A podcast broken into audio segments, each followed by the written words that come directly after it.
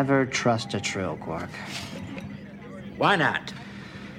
They're two-faced. Does that go for all trills or just for the ones with the worm? Any worm named Dax. Did she break your heart, son? What? Mine, too. And Bashir is in here every other day crying into his synthale over her. The promenade is littered with the It bodies. wasn't my heart she broke. It was me. My career. My life. Wait a minute. Is this about all that initiate stuff? She told me I wasn't preparing myself to join. With the worm? So that's her opinion. What's that worth, anyhow? A bad recommendation from your field docent, and you can forget it. Listen, son. When I was a young man, no older than you, I had an apprentice position with the district subnagus. I licked his boots like you couldn't believe. He loved me. I was his golden boy. I was on the high road to the top of the Ferengi business world. And then it all fell apart. How? Rule of acquisition 112. Never have sex with the boss's sister. I was fired, broke. It was quite a setback to my ambitions. how'd you recover? Never did. Look at me, tending bar out here in Wormhole Junction while the big boys fly by me at warp speed. You only get one shot at the Latinum stairway. If you miss it, you miss it. Welcome to the club, son.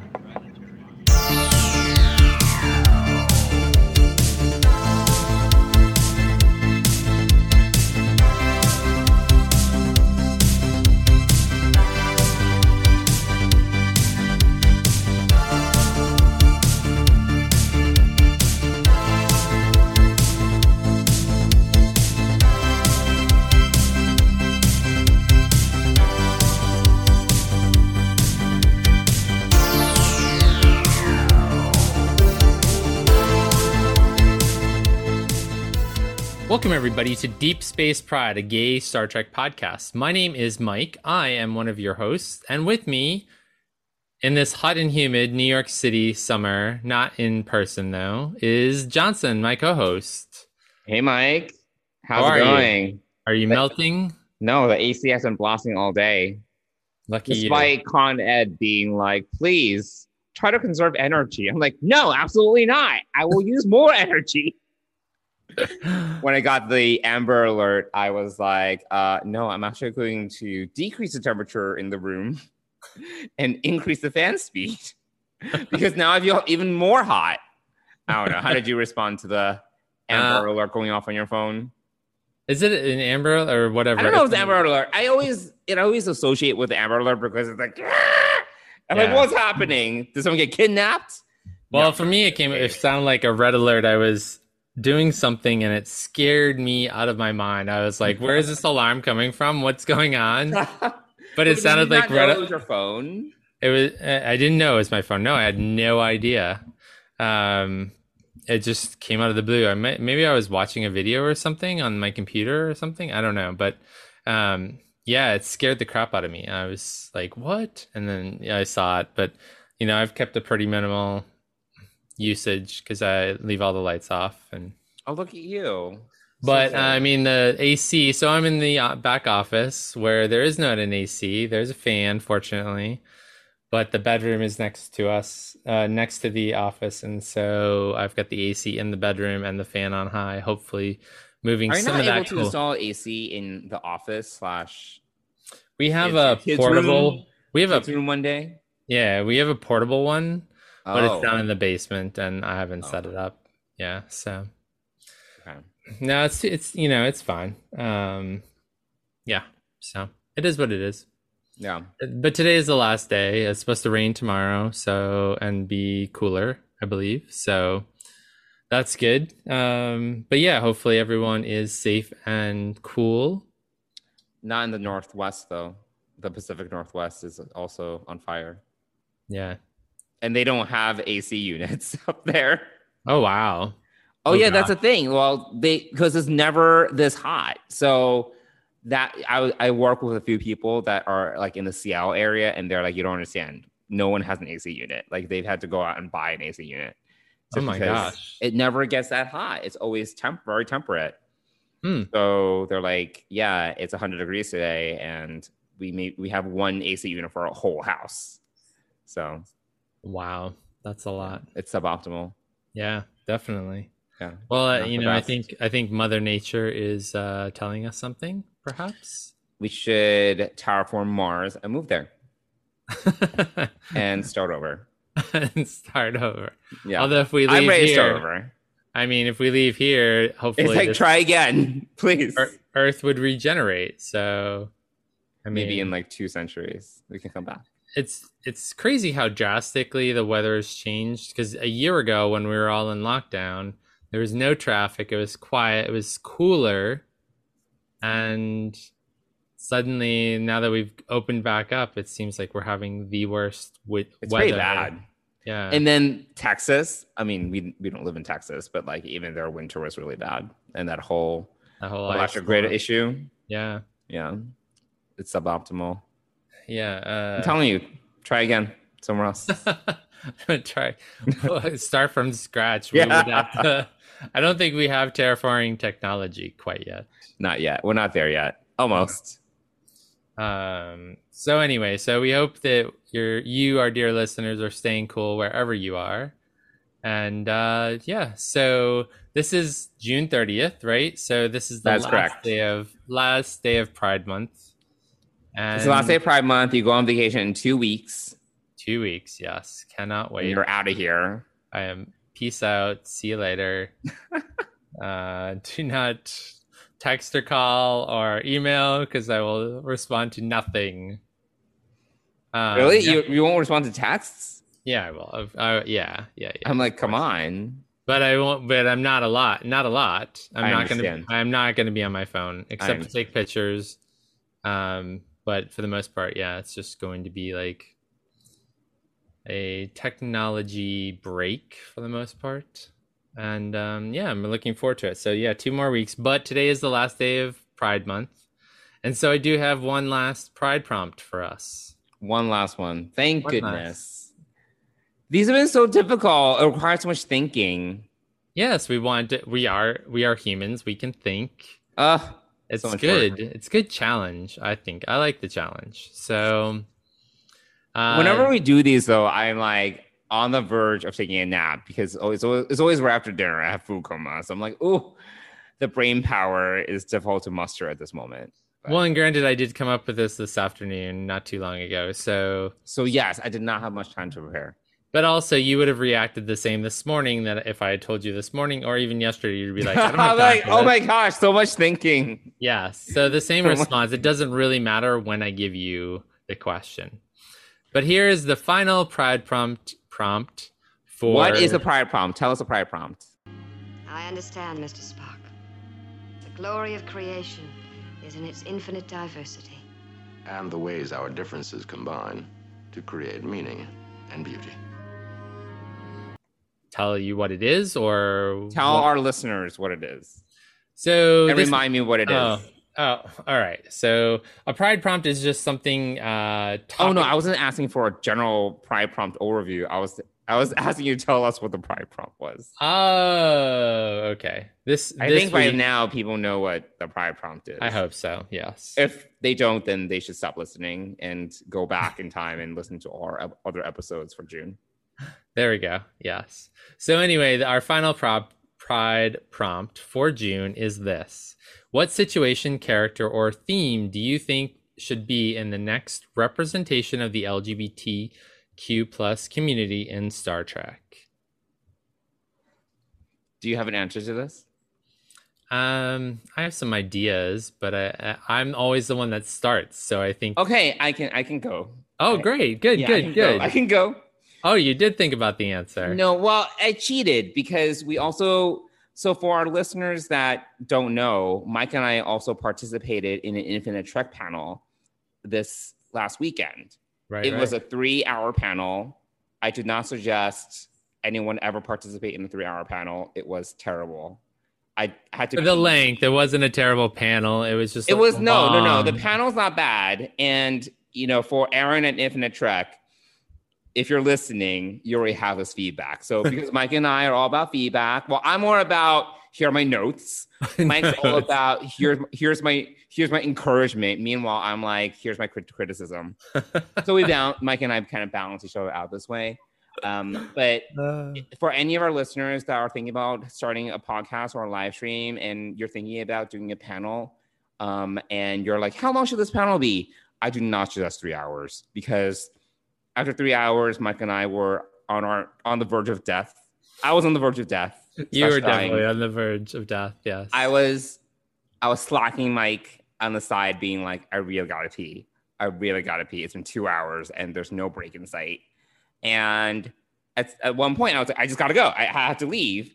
And I turned my microphone and video off. And then everyone's like, Johnson, where did you go? I was like, wait, that's the exact opposite of what I wanted. I wanted to be as less disruptive, as least disruptive as it could have been. I even like, chatted with everyone, and there was there was a chat box, and I was like, going to the bathroom, turning my turning my video off. No one saw it, I guess, because everyone was like, "Where did Johnson go?" Oh no, we hope Johnson's still here. I'm like, bitches, I'm still here. I just need to pee for five minutes.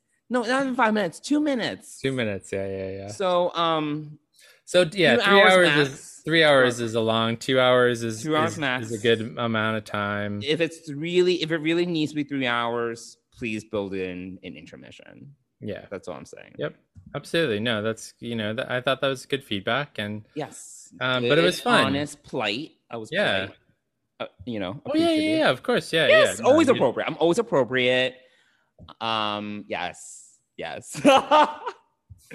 Our listeners cannot see your face, so whatever. I know, which is why I didn't say anything. I just gave you the face. Anyway, so, So, anyway, that was the long story. But as part of this panel, we were talking about LGBTQ representation in Star Trek. And we talked about its ups and downs. And one of the things that we talked about specifically was discovery and non-binary slash transgender representation in discovery.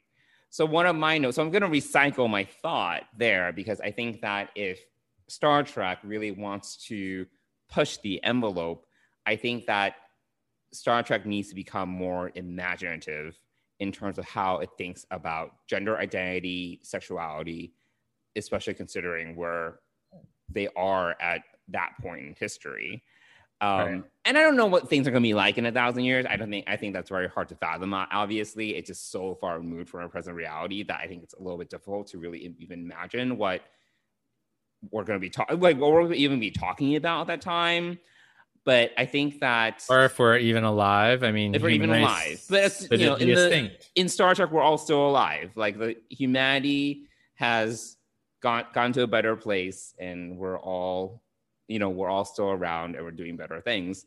So I'm kind of like, look, if we're actually like still around, and if we're still talking about gender um, and sexuality in a thousand years, it should look really different. It shouldn't be. And this is where I was challenged by the Adira quote unquote coming out scene in season three of Discovery. And I've mentioned this on this podcast before. And Mike, I know you like it. I didn't like it because it just felt so pedestrian, as in, this is like literally a conversation that's happening in 2021. Like, you Right. know. Yeah. Um, and I'm like, if Star Trek really want to be progressive and really like blow people's minds, then it should be approaching gender in a completely new way that we haven't even talked about. Like that's really futuristic. Like maybe our pronouns are completely different. Maybe people don't even use pronouns. Maybe being non-binary is just very day day to day run of the mill. It's like all right, whatever, you know. yeah. Um, it doesn't even need to be that big a deal. So I think that in terms of where Star Trek can be pushing the envelope when it comes to LGBTQ representation or, or or the topic or like whatever, I think that that's if they wanted to, you know, if they wanted to kind of really be quote unquote progressive, as the original series was really progressive, then they should be showing us something that we can't even fathom right now. And I think that if we were to look at TOS, having everyone from so many different ra- from so many races and backgrounds working together, honestly, it was probably very difficult for people to fathom being reality at during that during that point in history. You know, to be honest. Yeah, And- War, everything. Yeah. Yeah, and if I think if Star Trek really wants to go back to being like that kind of show, because I think that Star Trek has become more just it's entertaining. It's become more just, you know, it's it becomes it has become more mainstream entertainment. Um, but I think that if they really want to kind of create conversation as it used to, then they need to be doing things that no one else is doing. So that is my take and input. There we go. Yeah, I, I think that's an interesting take on it, and uh, you know we disagree about about the discovery and Adira's kind of pronoun piece, but um, yeah, I, I understand where you're coming from. For me, the answer to this question sort of well, it's multiple. It's sort of it's got a lot. I mean, I think that Discovery has certainly explored LGBTQ plus representation, and hopefully it will continue to do so in season four uh, with the actual um, with Gray's kind of storyline and, and making him or them be seen. And um, so I think that that's going to be a great storyline. I hope that they really do that well. Uh, for me, I, I, thinking about the other shows, I, I think uh, when it comes to Picard, I think seeing the relationship between Seven and Raffi, um, and how a le- how a lesbian re- relationship might look, Mm-hmm. um, is uh, is going to be interesting. Uh, I'm pretty sure I heard this on the pod directive, but I'm almost positive that Mariner is going to be bisexual, if I'm not mistaken. Yes, I believe that's correct. With So- um her friend from Oh, the, the captain. Is that the yeah. episode Yes. where it was like her friend that was a captain or something? Yeah. Yes. Yep. Um. So let me just take a sidetrack really quickly Okay. on this whole bisexuality piece because I, I actually think Okay. that it is an important discussion to have, and, and my my views and thoughts on this have changed over the years. So Okay. before I, before I came out, I was in the closet and I was I don't know playing a straight man, right? hmm Um, and then I came out as bisexual. And when I finally identified as gay and realized that I'm not bisexual, I'm actually gay, Right. I I began to judge other people who are kind of in that bisexual. This was a long time ago. This is like I almost- yeah, yeah, yeah. this is almost 20 years ago, but um but the idea that I always said that bisexuality was the um layover to being gay or you know sort of like the the in, you know the midway stop or the interim stop between becoming Right, straight right, going right. from straight to gay um and obviously my my thoughts and my feelings on that have, have greatly expanded as as as sexuality has grown and as my own education and, and personal experience has expanded so i think that having mariner be bisexual and really exploring that as a reality and as a as something that is um that is part of the rainbow of sexuality if you will I think that that's going to be a very important storyline that I hope they do something with more than, you know, I, I hope it's one of those instances where there isn't humor in Lower Decks, that it's sort of taken um, seriously. And uh, I think that the those who identify as bisexual would really appreciate that. And I think that would be a great education for everyone else on the idea of bisexuality. Um, I'd also really love to see something along the lines of discussion or a character that's pansexual. Um, but I, I think that you know, taking it little by little, I think seeing a, a lesbian relationship in Picard, seeing Mm. Be bi- bisexual, continuing Adira and Gray's storyline and Discovery, I think that right. that's a you know that's a gamut of experiences and different discussions around LGBTQ plus representation in Star Trek, and and and I do agree with you. I I think that um, the original series was very provocative and led the conversation, and I think that there's definitely opportunity in Star Trek now to to make that happen. uh, but I, you know, I I don't know how to make that happen or or why. I don't know that creating another character is the right thing. I think you know, encountering a planet or a situation that would challenge mm-hmm. some ideals that we are trying to change would be um, would be great and maybe so maybe something in strange new worlds would encounter that mm-hmm. hopefully more than just a one parter you know a one one episode storyline something that might again they said that the there would be character development that would carry through unlike in previous 90s star trek and, right. and everything um, so, you know, I, I, think there's a lot of great opportunity for more representation, more mm-hmm. awareness mm-hmm. around these issues. Right. Um, I think it's really important to continue. And, you know, one of the things that I, um, you know, I continue to get really frustrated with is this whole idea that, or this whole idea that is pushed out there that why do we need Pride Month? Why mm-hmm. why do the mm-hmm. gay, like, why don't we have straight month? You know, all these stupid, mm-hmm kind of comebacks as to why we have Pride Month, and and I think for a variety of reasons, including the um, lifespan of LGBTQ plus young people, many of whom are sadly committing suicide, attacks on trans people, attacks on specifically attacks and murders of trans by POC people are are on the rise. So I think it's um, I think Pride Month is definitely needed, and I think we need to continue to have this discussion in Star Trek. And Star Trek has always been a vehicle for teaching and learning and helping grow the mindset of human beings. So I hope that that will continue to happen. And, and I do, I do agree. I think they need to do this in a much more in, innovative and um, thought provoking approach. Uh, and, and maybe that'll come with things like Strange New Worlds, which will be very episodic. Mm-hmm, um, mm-hmm. So maybe the, the, the, the storylines of these ongoing arcs and things aren't really the place to tell it. Maybe it is. Uh, but Strange New Worlds to me would seem to be a great place to put that in. And also, I would say Prodigy would be too. Uh, I mean, we do have a um, some characters whose gender identities and sexualities are unknown. Like um, the Medusan. Who's, like the Medusan. Who's non corporeal.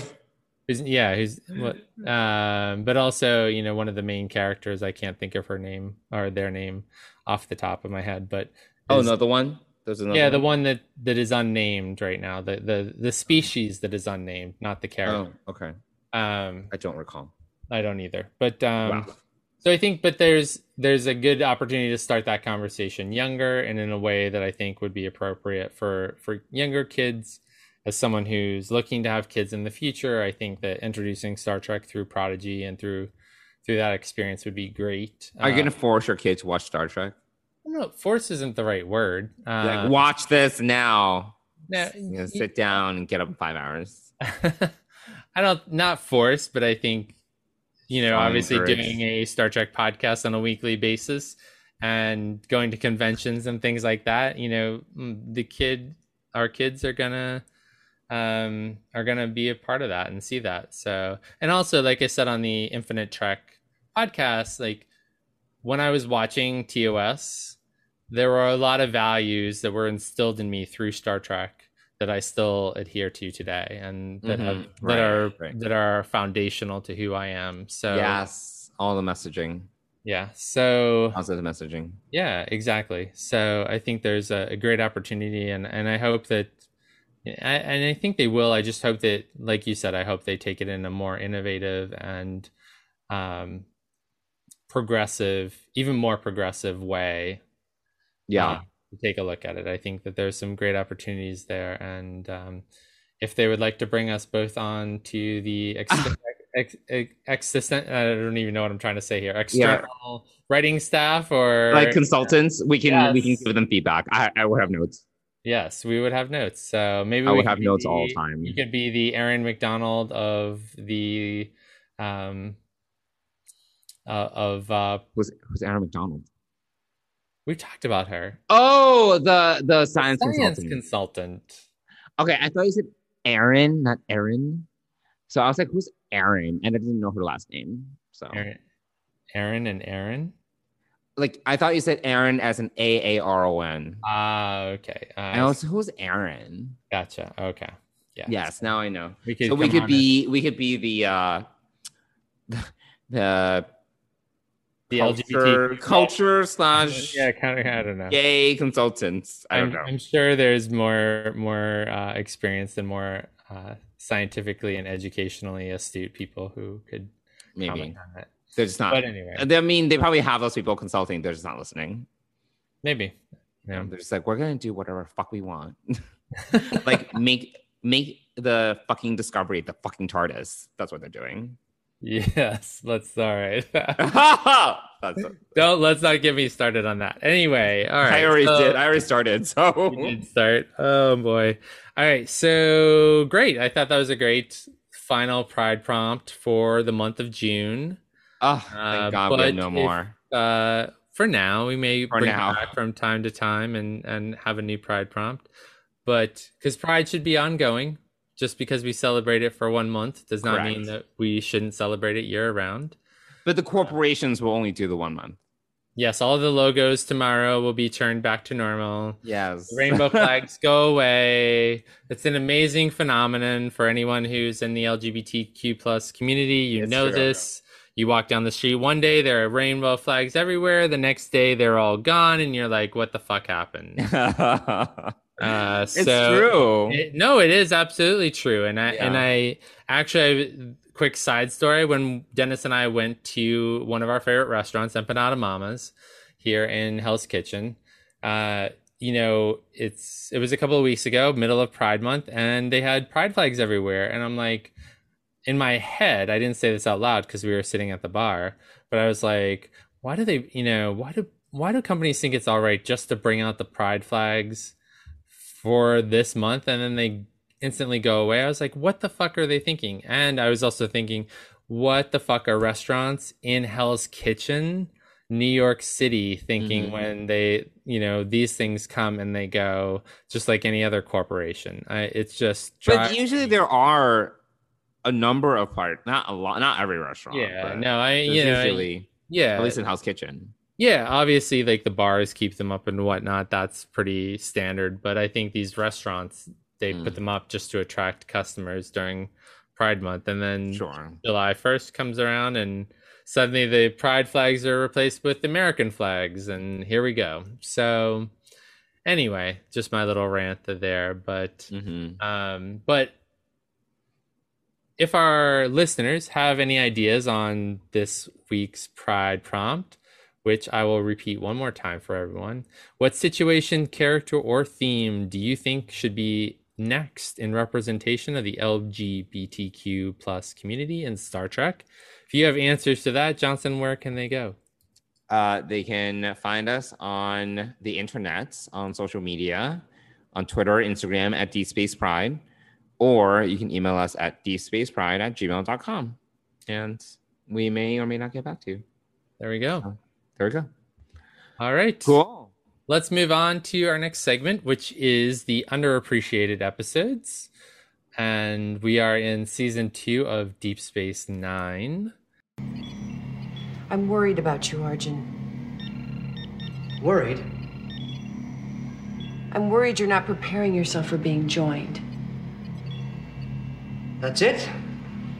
A day and a half and you've made up your mind. I didn't say that. Look, you've gotten this far by anticipating every demand of the program and performing above everyone's expectations. Am I right? I'd like to think that's true. And I'm telling you, from this point on, that's not going to be good enough. Just to speak up for myself, I'm feeling a little betrayed here. I mean, after your impassioned I am Jadzia fellow initiate speech in the run up. I understand why you feel that way. But this isn't about me. This is about the standards for Trill hosts. The opportunity is too rare and too important to waste on the wrong candidate. And in your mind, I'm a wrong candidate. I don't know that yet. But I felt it only fair to let you know I am worried about you. I see. I should have known this. I should have realized this. Your DAX. Standards for Trill hosts? That is really incredible coming from you. I have never seen any host in my life who is so far below those standards as you are, ma'am. No wonder Curzon Dax tried to terminate your training. And Johnson, do you have the? Uh, so you picked this week's selection. I don't have anything up. Is that what you're gonna ask me? You're gonna ask me the episode summary that I do not have do at not. present. Okay, all right, settle down. I can pull. I can pull it up on I Memory Alpha if you give me like 30 more seconds. I think you're still upset about uh, the TARDIS interior of I can't. of uh, of Discovery. But uh, so let's talk about season two, Deep Space Nine, and it was episode 17. seventeen. Look at that. All right. So the synopsis from Memory Alpha is while hosting her first Trill initiate, Dax discovers a tiny, expanding proto universe that threatens to destroy the Bajoran system.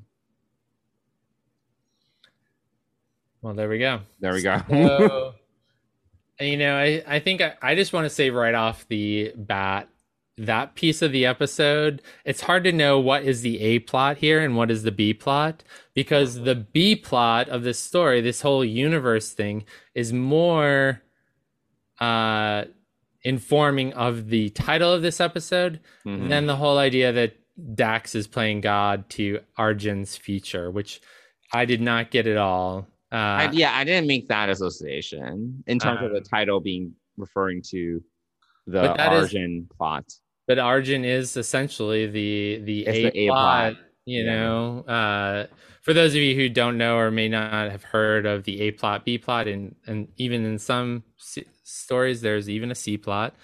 But uh, it was Some a of our very, listeners have not heard of this, but well. I mean, elaborate. you know, people newer to Star Trek may not be aware of this. I So, suppose. Continue. um, during the Rick Berman era of Star Trek, there was always an uh, A plot, which was their main plot, uh, where you know the characters would mostly interact about that piece of the story, and then there would always be like this other story going on, which became known as the B plot, and uh, it became very standardized throughout actually all four series that were recorded in the in the 80s 90s and early 2000s it was a very standard thing i mean it was all you know probably the invention of rick berman uh, to some extent uh, but since he was the executive producer over most of those seasons Mhm. from 1987 to 2004 or 5 Mhm. um, so that's what I'm talking about when we talk about the A plot versus the B plot. A plot is the main plot. B plot is the kind of the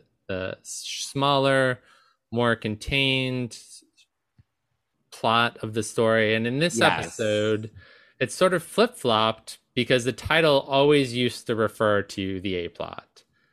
Um, and I- yeah, you're right. You're right.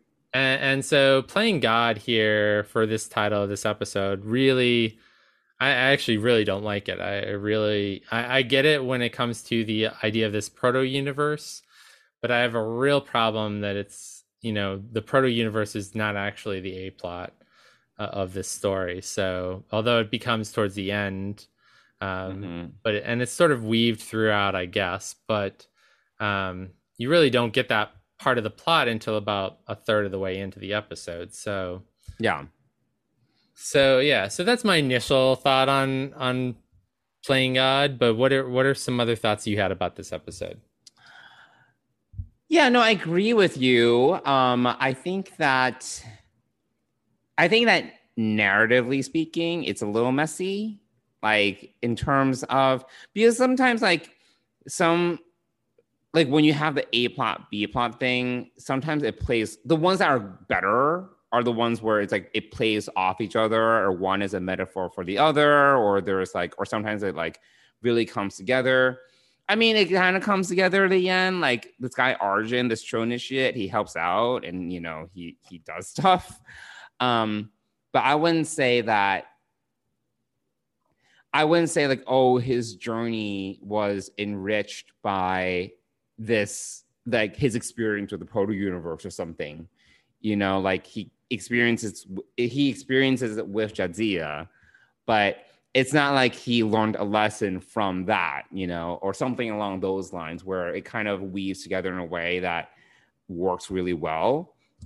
So I did think that it was kind of messy and the and the fact that you're kind of jumping from and some of the older TNG episodes where you have this, you know, I would say they're less successful when you have like two plots that are very disparate and they just like there's sometimes it's like completely different tones, you know, like those are not good episodes. Um, but like, oh, there was one um, I watched because I did a TNG rewatch. This was birth, uh, not not yes, Birthright. It was a two-parter. I think it was season seven, and it was about Worf. He he finds like he he thinks he's tracking down his dad, and he goes to this planet where it's like he he finds all these Klingons that were basically capture the Romulans or whatever. But right. then in part one, you have Data. There's a little bit of this birthright idea because he discovers his dream program by accident.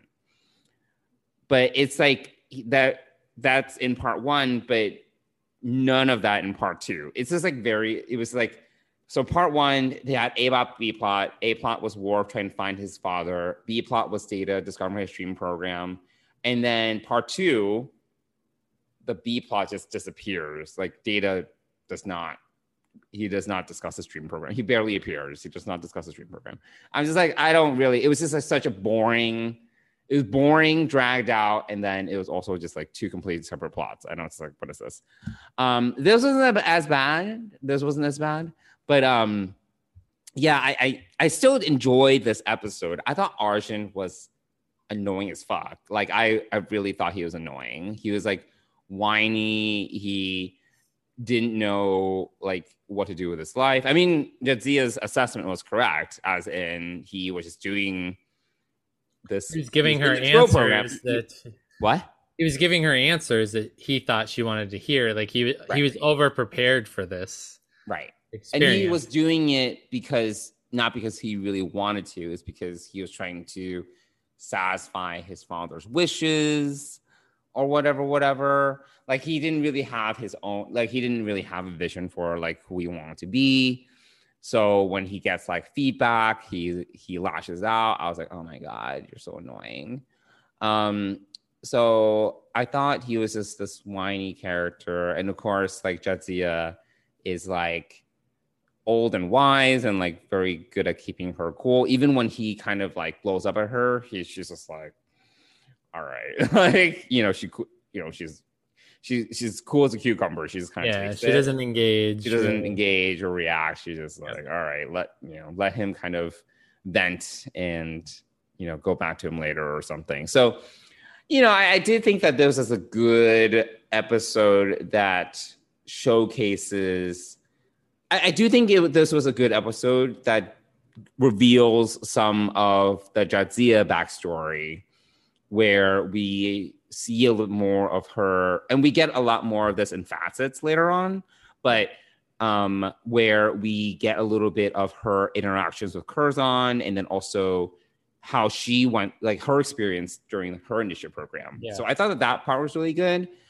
and uh, I did like the this you know it was a little ridiculous but the whole pro universe thing like you know it was like very very sciencey and like very geeky and there were like so many words. I was like i love the words. Um it was great. And then i also liked the scene in the wormhole where you have the verteron nodes which you've never seen before because usually just going through it and there are all these waves and then these like big spherical things appear. I'm like what's this? Like where do these come from? It was just kind of odd yeah, well, yeah, I definitely was confused by that. I mean, I guess you're going by them so fast that they, guess, you know, they just kind of they don't look like that. But then when you slow down, it's like, oh, it looks very different. Yeah.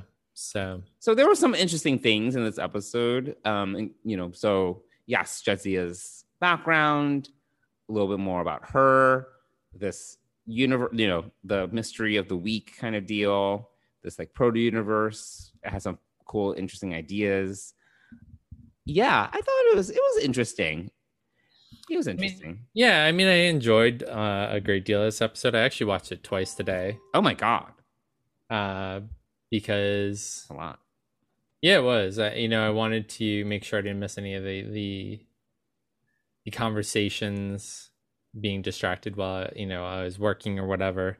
Uh, so yeah, you know, I I think hearing seeing Arjin drink at Quark's is one of my favorite scenes because Quark kind of tells him like tries to give him give him advice and you know basically basically tells Arjin that he's he failed, he messed up, he broke the rules, and he's still paying for it today. But he's kind of nonchalant about it, which is Hmm. an interesting kind of way to approach it. Uh, so there there's that scene. You know, there is a thing. You know, he does.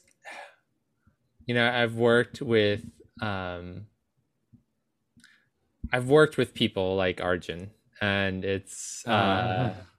you know this entitled sense of entitlement, and I don't currently work with anyone like that. Let I was gonna be too. like, Yeah. are you talking about anyone at your current No. job? no, no, no, no. Uh, in previous jobs, but uh, you know, I, I think this sense of entitlement, this is you know, sense of uh, things being owed to you, like Right. it just it- Yeah. you know it, it felt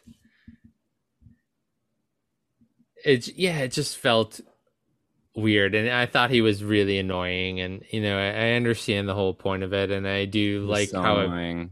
i do like how the backstory comes out you know the other piece of the episode that we don't really see the, and in this case this is almost like the example you gave is the voles were the part of the story the B Oh yeah. early early in the story so it was sort of that whole piece of Yeah. piece of cardassian uh which was interesting like the carda the o'brien reaches out to the cardassians for a solution uh the cardassians were like you know screw you you know you want to leave bajor then we'll come take care of the voles you know so Mm-hmm. just uh which i thought was interesting and and i think that uh i don't know i have to double check but i almost want to say that david warner was the cardassian on the screen but i'm not sure um I don't know. No idea. so you know so there's that whole piece of b plot that disappears because they still haven't gotten rid of the voles and i you know i i, Uh-huh. I don't know if you remember from your rewatch because i haven't rewatched ds9 yet but uh do the voles come back or do we hear about the voles ever again I feel we hear about the Voles again at some point. okay Yeah, I, I Um, don't recall. I mean, it's not obviously a major narrative thread throughout DS9, but I think they do make a reappearance. Okay. So, you know, there's that piece of the story that I think is uh you know, again, almost that like B plot that was discontinued in favor of a of a or even maybe that's the C plot and the B plot is the proto universe or vice versa. I don't know. It's a very con- you know, I don't I don't know it's almost like they came up with uh, an idea. They came up with the name of the idea, the episode, be like, oh, we should we should write an episode named "Playing God." Okay, so what can we do? Uh, we can, you know, it just for me. I mean, there were some good scenes in it, but Uh-huh. um, honestly, like, I don't know that I appreciate this episode. Is it underappreciated? I don't know that it's underappreciated. I think we're we're gonna have to rethink after two episodes in Deep Space Nine what you know. It's not strongly disliked.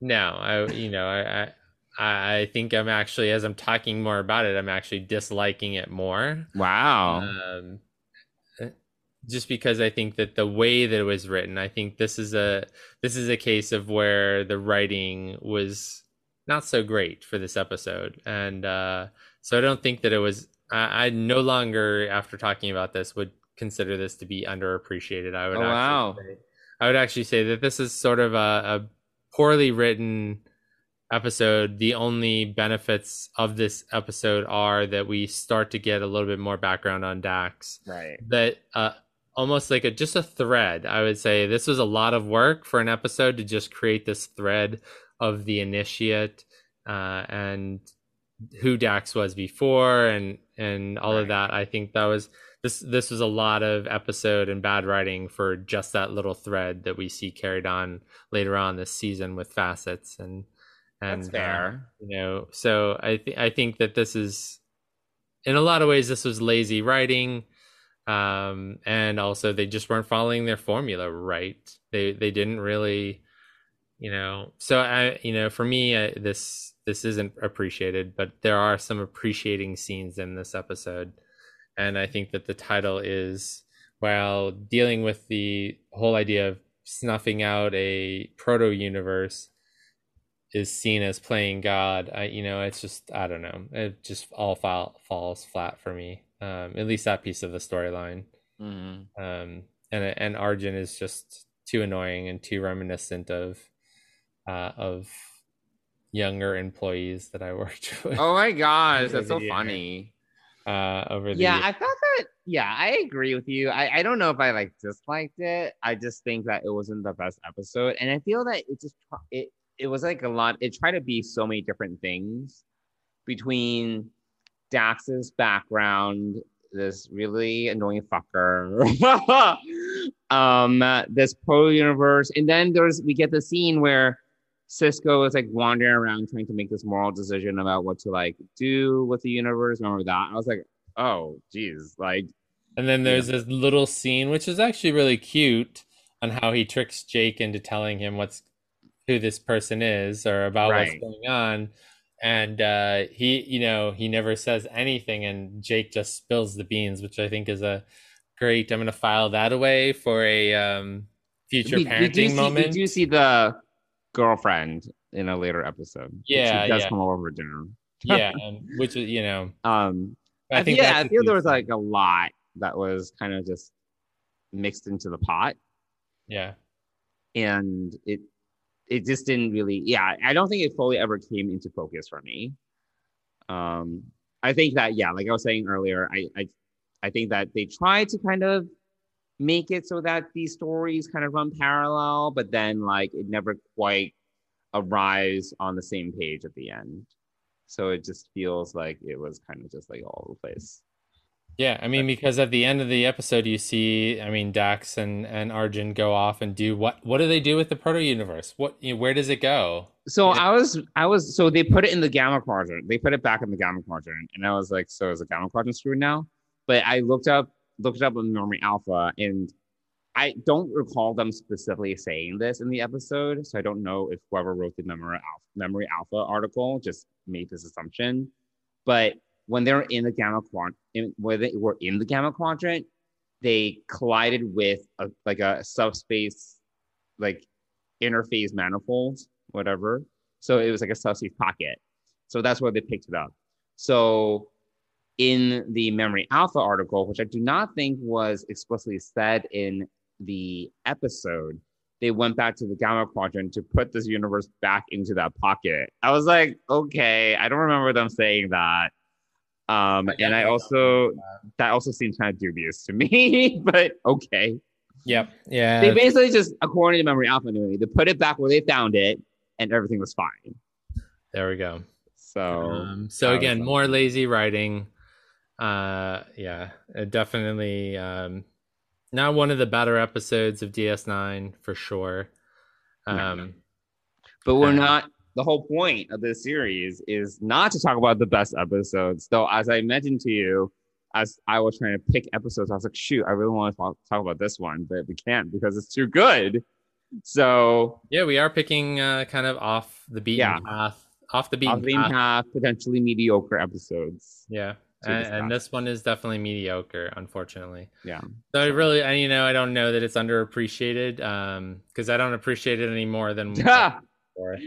before. Um, but you Yeah. know, it was great to watch it. Uh, I'm, it d- does have that theme of you know that thread of Dax's lives.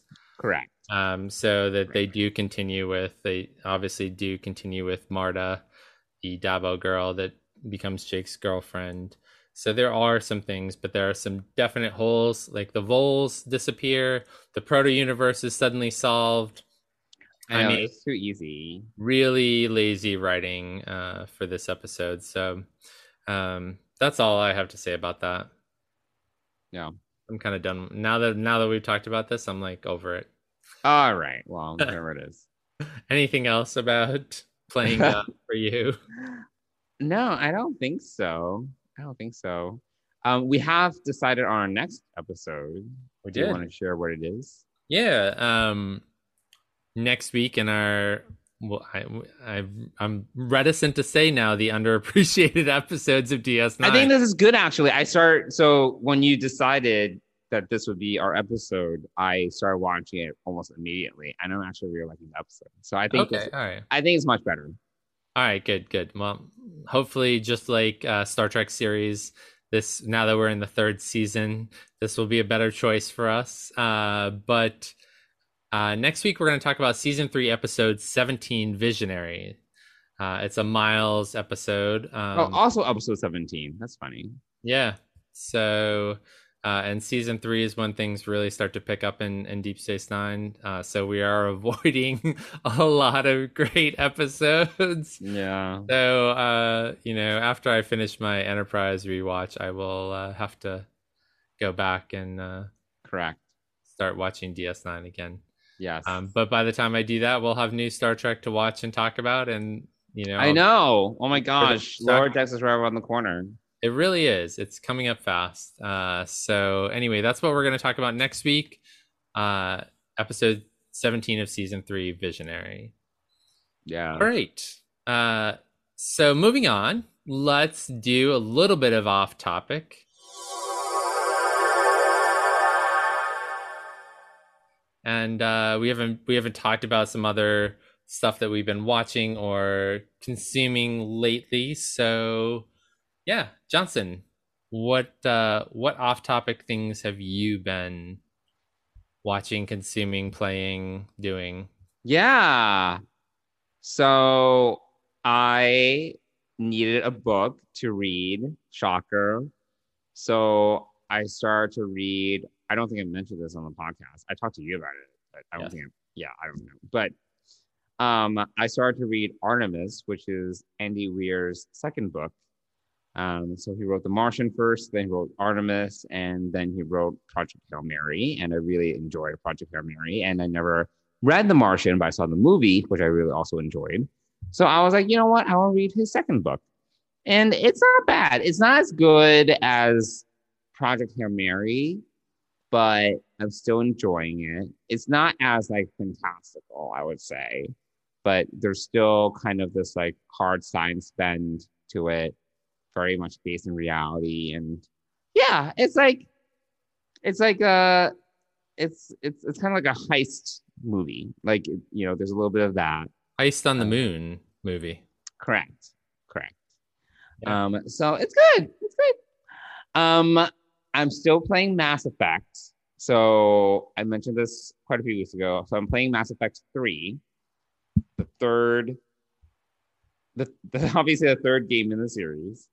And as you may recall, I mentioned in the episode where I talked about Mass Effect, other than talking about how I feel Picard kind of ripped off Mass Effect a little bit, I talked about how this is a game where you can like make choices and things like that.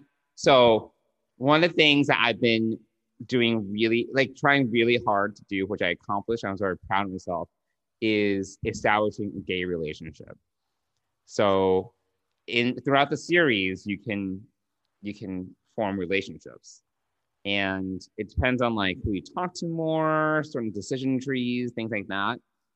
And the thing is that I didn't know. So it's not until the third game that you can actually form a same-sex relationship. The first and second games you can't. However, if you formed a relationship with anybody else in the first two games, you can't form a relationship with a certain someone in the third game. But I didn't know that. I just coincidentally just never got anywhere with anybody. It's like me in real life. It's like, oh, it never went anywhere. No, you know, oh, kind of maybe we go on a date, but nothing happened. That you know, that was me in the first two games, but totally by accident. And then the third game, I was like, all right, this has got to happen. I, I need to make this happen. So I like read up on how to do it. And it was like, if you form no relationships in the first and second games, you can do this path. Like, oh, okay, great. I did that by accident. So I was able to like, you know, encourage us along and and it, it happened and it was like fireworks. It was great. And then it's really funny because um once because you have this conversation again, this is all about decision trees and conversations. And you have this conversation where you basically like decide like let's become a couple. And then every almost every interaction afterwards is like cuter. Like the like the character that you decide to be, you know become partners with, he's like he'll just make comments to like, oh, you know, like cute outfit or something like that, which you wouldn't say beforehand. So it's just really interesting. And I can't imagine how many thousands and thousands of pages these actors must have read because there's so many different directions these things have gone, could, could go. I'm just like, it's it's incredible. But yeah, so I'm still playing through Mass Effect and we'll see where this relationship goes. So just in summary, you Mhm. have formed a digital gaming relationship, Correct. which you have been unable to do in real life. That is correct. But I'm playing this guy who is basically he's like Michael Burnham of this of this story. He's like the Lord and Savior of the universe. Like Oh, he's there you go. literally the entire fate of the galaxy is resting on his shoulders. Like he's literally Michael Burnham. But for me, it's a ma- like a, a gay white male. like I guess.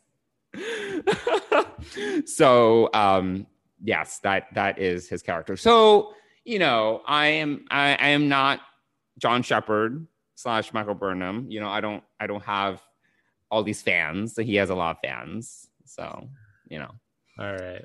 I'm just teasing you, but I think that's that's uh, interesting. And also, uh, you know, you maybe you can pick up some some tidbits on flirting and uh, oh God, things from this. I know how to flirt. Get out of here. Do I? Do you? Do I? I don't know. I don't know. Well, speaking of, so this is I know this is off topic and not Deanna, but as you know, I went on a date yesterday. Right.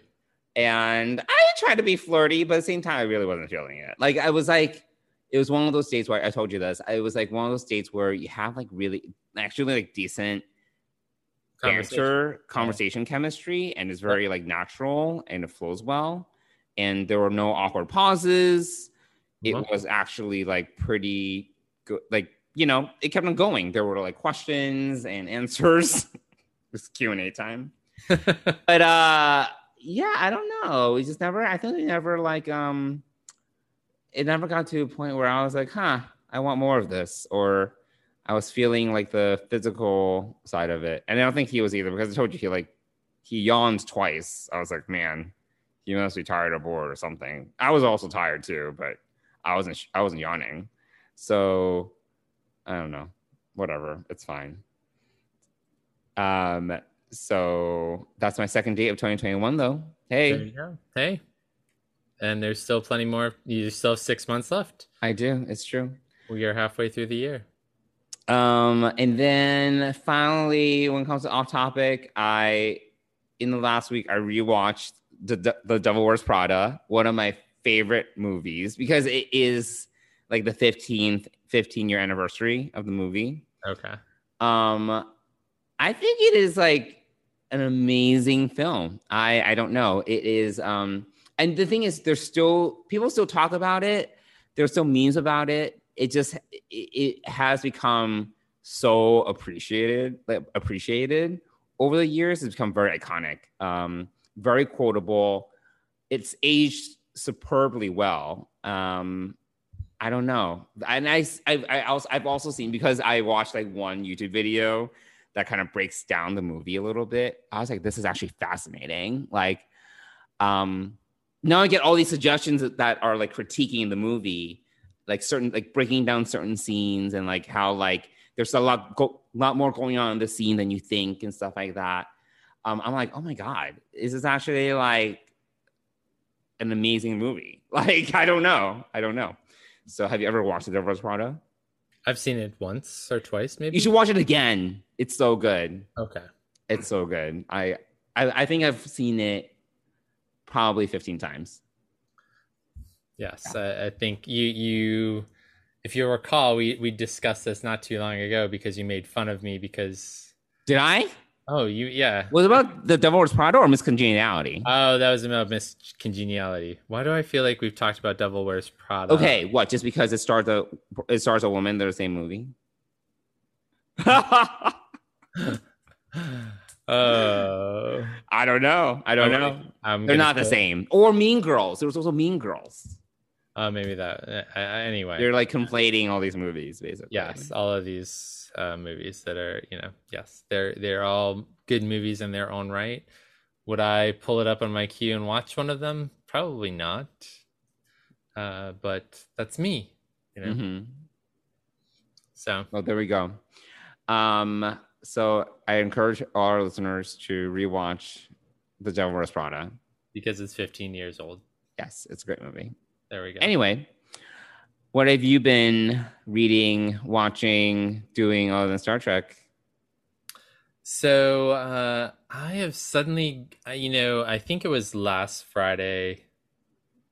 I w- was watching the latest episode of The Bad Batch, Oh, okay. and uh, so I've been enjoying The Bad Batch, and I watched the episode, and then I was like, you know, I'm in the mood for more, more Star Wars, and Mhm. so, and I, um, and probably before this, like in between each, like I think they're up to episode eight or nine. I think nine is coming out on Friday, this Friday. Um, I, I've been, I had watched um, Revenge of the Sith Okay. uh, recently uh, as well. So then I, for some reason, like then when you you know you start watching uh, watching or when you're watching these, they they definitely reference back to other episodes or other things that have gone on in the universe, and so that's why I did go back and watch Revenge of the Sith. I sort of wanted to see that because I had just before then watched rewatched the last four episodes of the Clone Wars Mm. to see that whole Ahsoka battle and what Okay. happens to the clones at the end of the Clone War, because that leads into the Bad Batch, actually directly into the Bad Batch. So I'd watched that. So then I wanted to go back and watch Revenge of the Sith and see it from the other side, what happened, and um, so then I don't know. So so I, after watching Bad Batch last Friday, I actually went back and I started watching Rebels. Uh, Oh my God. so I am like halfway through season two. I've just been watching watching um Rebels for the last couple week or so. Um Wow.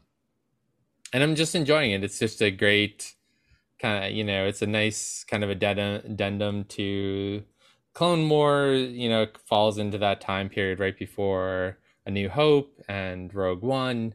And uh, so I'm, ju- yeah, just in, kind of been sucked down the Star Wars Rebels path. And then Wow. uh, and for some reason, I really, again, some references or something I read or, or watched uh, on YouTube or whatever. And then I was like, you know what, I'm going to go back and I want to see how I feel about The Rise of Skywalker. So I actually watched. Oh watched. my the- God.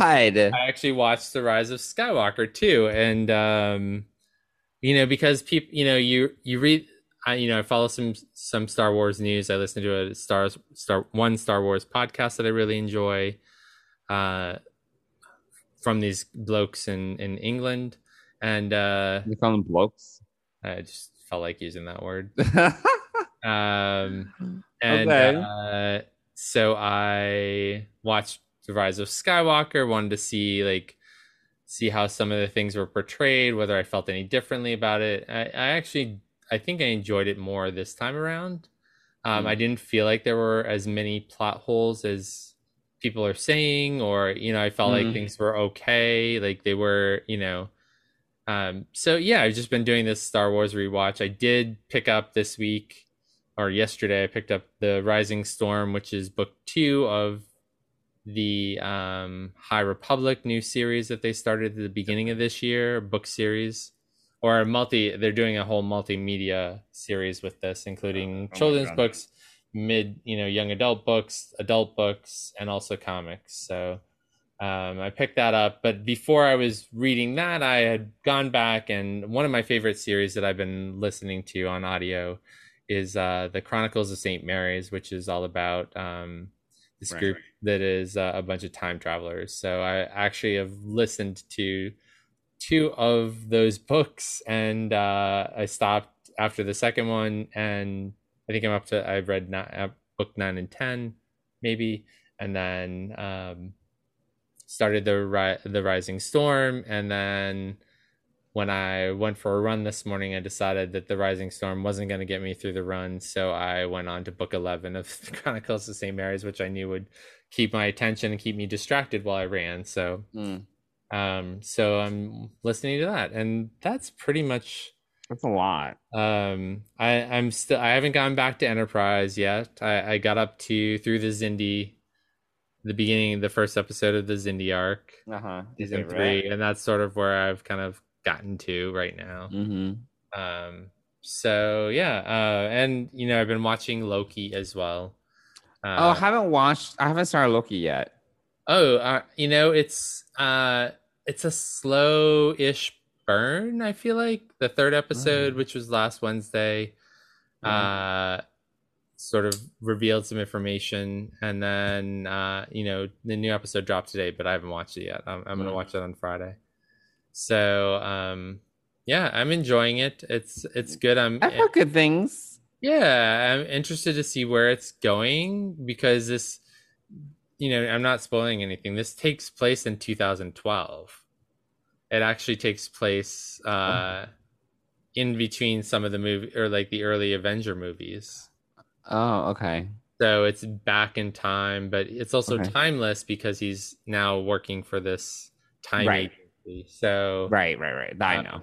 so now it's kind of like lost in time, which is also what I think gave me the all this time stuff and the timekeepers and everything made me Mm. wanna go back and listen to the Chronicles of St. Mary's again. So hmm that's sort of how like all of this is all wrapped up into what I've been doing. So Yeah.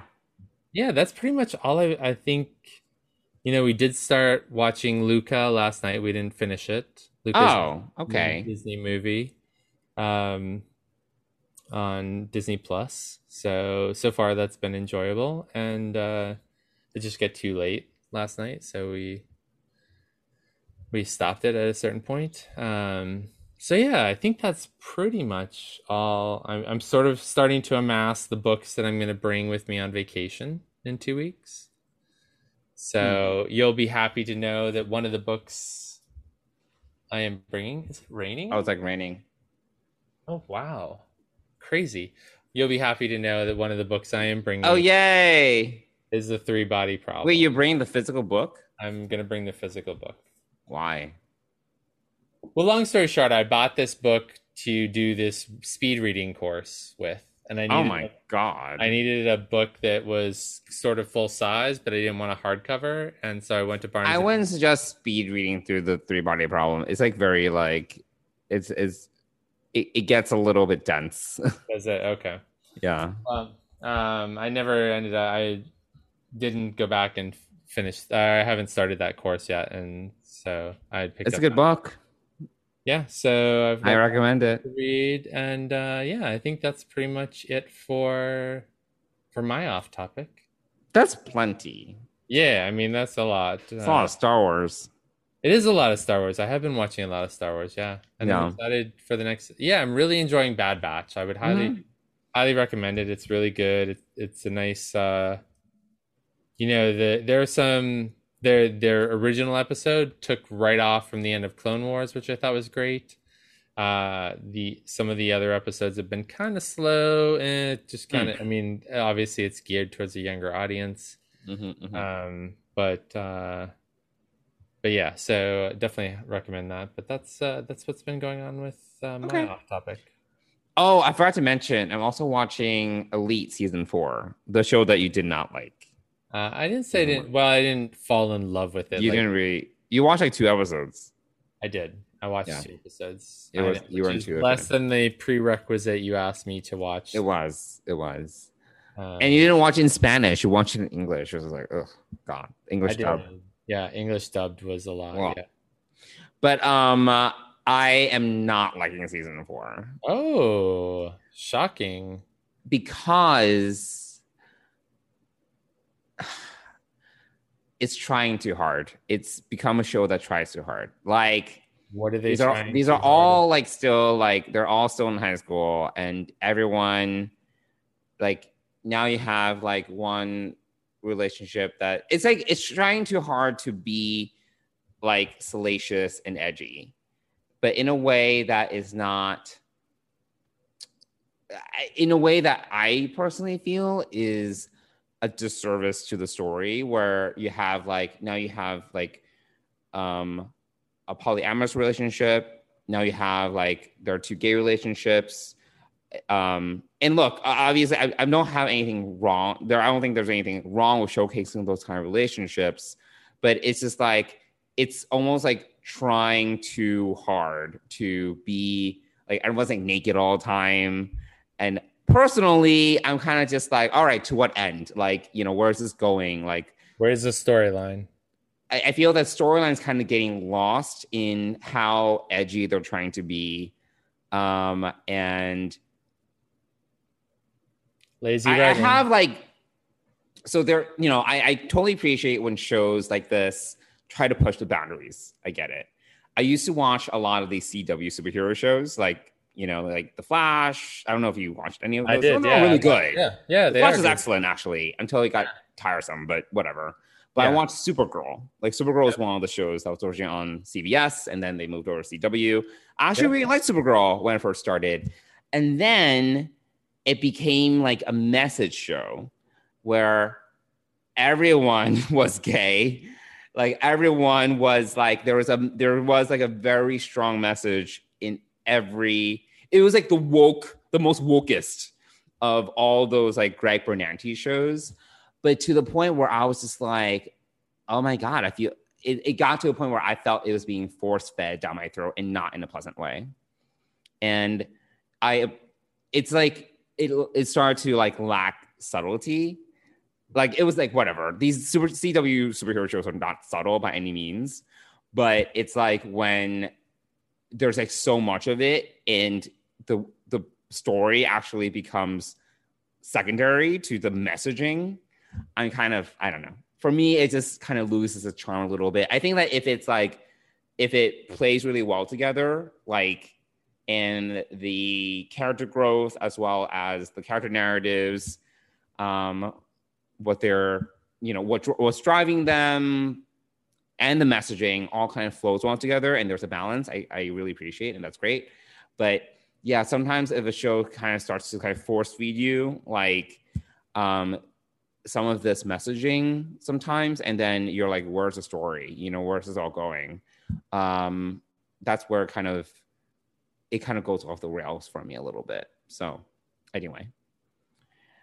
So this latest season of elite i only watched two episodes. I'm like do i need to watch more? I don't know it's like it's kind of lost a little bit of, of its charm for me anyway that's that's that's the other thing i don't know what your th- opinion is about like shows like that but for me it's kind of like it's like eh it's like i get it but i get I mean, Supergirl- appreciate it to a certain extent but Yeah, I mean, Supergirl brought in the, you know, Supergirl's sis adopted sister is a lesbian. right So there's that piece, and they have a transgender character, right great. I don't, and that's sort of where I left it. Um, was sort of I, I don't know whether that was season two or three. it was like Uh, three or four yeah um what was her name the transgender girl i don't remember Yeah. So remember. um but i you know after you know again those those shows were really good i think i did just get tired of them yeah. Uh, because i did i did watch the flash. I did watch the finale Flash was really good by the way when it first started. I was like oh yeah God. you know it was still good up to I, I don't know two seasons ago or maybe two or three seasons ago and then it i don't know it just lost something. I yeah. don't, I don't even i don't even know if i can tell you what i lost. Maybe it was just it was just getting I think it's just repetitive for a while. Yeah, yeah, it's repetitive. The arc the arc becomes the focus rather than, you know, so they kind of edge you all season long and you know, It's, al- and it's also like twenty something episodes a season. Yeah, it's yeah. not like Picard where I'm like, oh, this is like edging me for ten episodes. It's like edging you for like twenty episodes. It's yeah, like it's whoa, Yeah, it's it's it's conventional TV kind of length No, old too long. Yeah. So yeah, it's just too too long. And then they, you know, they have these mid season in December or November sweeps, whatever. They have these hang these hangovers, these cliffhangers. Crossovers. these well, they have the crossovers, but they then they have the hang the not the hangovers, the um uh cliffhangers. Oh my gosh! I was like, what are you trying to say right now? uh cliffhangers so then you have to wait till then you have to wait till mid to late january to see where it picks up and then you're still being edged with who is this villain that's oh my god! masterminding this whole thing it's just it just became exhausting to watch uh th- you know so i i think that that This was like the seasons are too long. It's, it's yeah yeah uh, um so you know I, I and kinda it's stopped watching. serialized, and it's like a lot of serialization. It's hev- yeah, it's heavily serialized uh, to the point where it's annoying. yeah, Like you don't get you don't you know there's too much that's serialized about it. Um, Yeah. you know, so you don't actually get to know what's going on until basically the pen- penultimate episode, and then they wrap it up the next episode, and and Yeah. and and inevitably, inevitably, every season finale leaves you with another cliffhanger. correct. It always seizes the next So season. it's just kind of yeah. So it's just Yeah. kind of it's you know it's like you get to that point, you get the answers to one thing, and then suddenly you have another problem, and you're like, what the fuck, you know? Ah. this, this circuit, you know, can we have can we have a moment of zen? Can we have a moment where life goes back to normal a little bit, or Right. you know, or where there's just a, a villain of the week that we catch and it's not bigger you know not part of the bigger plot it just get too much um and i think you know i i, I watched green arrow or arrow um and that was really good and they did Mm-hmm. it was really good. they wrapped that up well and good and and i think um Did you watch Crisis on Infinite Earth, Earth though? Did you yeah, watch that? i think that was the end the last It was awful. We can. That's a whole other podcast. I That is hated it. I, I can't remember it. I didn't really. I didn't think it was that. Gr- I mean, it was fine. it wasn't whatever. good. It wasn't Yeah. good. Yeah. So like- yeah. it's just too much. Yeah. I think the serialized nature of it is just too much. They don't give enough payoff to to the. They don't give enough payoff to the audience, um, unless you're really you know addicted to watching them every Tuesday night. You know, it's just too much. There's Uh, and there were just too many shows. It was. I got to. shows, yeah. Not only are all the uh, seasons too long, you have five shows you need to catch up on. Yeah, yeah. not- yeah. Yep. Yeah. So it got too much. So. Anyway, Um. So yeah. Wow. That was a long rant. it was. rant. I didn't expect that, but yeah. here we are. Here we We're are. here. Well, uh, I think I'll just give a quick shout out to our sponsor, Fansets. Oh yes, fan sets. So uh, tomorrow is July 1st, and I actually don't know what they're releasing in July 1st. I, I I do know that the big thing right now is that they do have the Discovery Section 31 Delta full size. Uh, it's a regular pin, so it's not really a cosplay pin, but they are doing the magnetic pins as well. And uh, so that should be coming out this summer, I believe, maybe even at. is this a magnetic pin that you can wear? Yeah. Yeah. It's like two Oh. pieces. So you, you know, you put the, it's basically two pieces. So the magnets hold, like, so you could put fabric in between them. Okay. I Um, understand. so they have the they have the kind of display pins, kind of like my display box behind me, and then they have these ones that could be for more cosplay. I see. So I see. They do have that for they do have the magnetic one, I believe, for uh, Strange New Worlds, the Captain Oh. Pike one. Um, yeah, they do. So. Uh, and they are doing a whole series of deltas, which I think is really cool. I think that obviously those are those are things that you know you can cosplay with, but also you could just if you really wanted to be geeky and wanted to wear it on a t-shirt, you could do that too. Um, but anyway, uh, Are so you planning to wear any pins to Vegas? I'm not. No, I don't think so. No. Although I, you know, I was thinking about it's not a, it's not a fan sets pin, but it uh, that uh, that pin that I got. I think I got you one with the um the With next the pride flag? Are you Yeah, talking about the pride flag, yeah. Didn't um but we'll see. Uh yeah, no, I'm not really I mean hopefully we're gonna get some make some Deep Space Pride t shirts to wear. Uh, if we want to, we need to do that soon. Yes, of course. Coming up. Um, but anyway, getting back to fan sets, they're going to be at Yes, fantastic. they're going to be back at uh, Star Trek Las Vegas slash the 55 year mission. Correct. It doesn't roll off the tongue, but here it we are. It does not roll off the tongue, but uh, yes. And uh, I am told that our Fan Geeks party on Friday night is sold out, but there may be a few tickets available at the. I will sell you my ticket for two hundred dollars. my pin for one fifty. oh my gosh. You're going. Stop it. Um, so anyway, uh, so they're going to be out in Las Vegas. I'm sure they're going to have some specials out there. Oh, there is a new Saavik pin that they just uh, announced. Uh, it's the first in series three of the Women of Trek. Uh, it's, it's the Saavik pin from uh, the Saavik from Star Trek three and Star oh, Trek 4. Saavik. Saavik. Saavik, yes.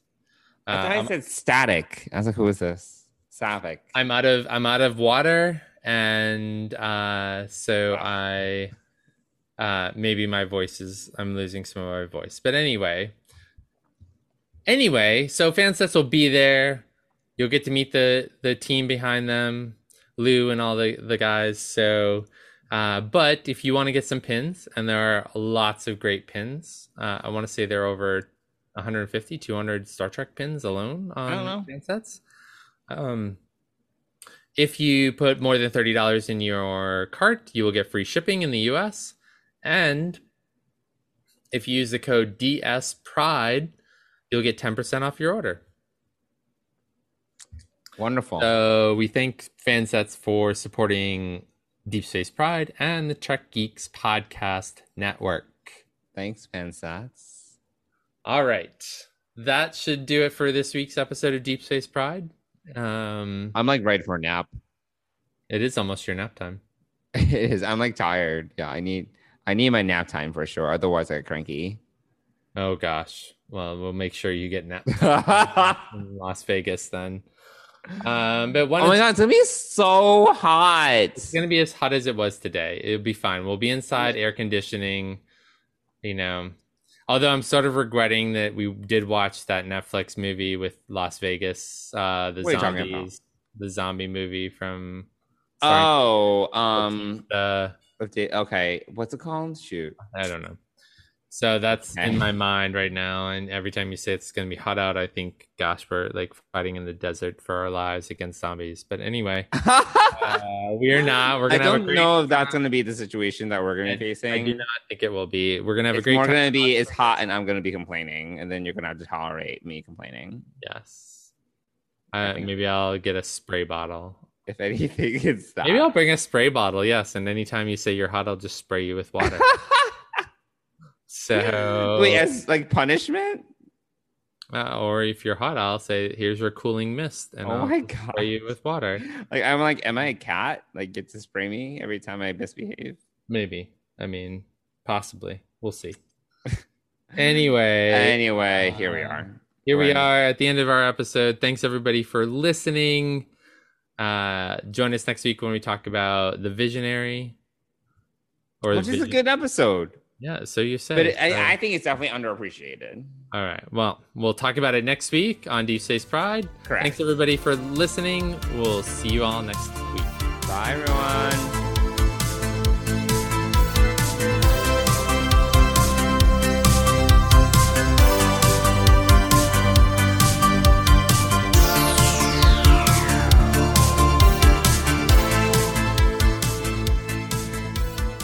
Deep Space Pride is a production of Coconut Media Works. Executive producers Bill Smith and Dan Davidson. For more great Star Trek discussion, discover the other shows of the Trek Geeks Podcast Network at trekgeeks.com or find us in Apple Podcasts, Spotify, or your favorite podcast app.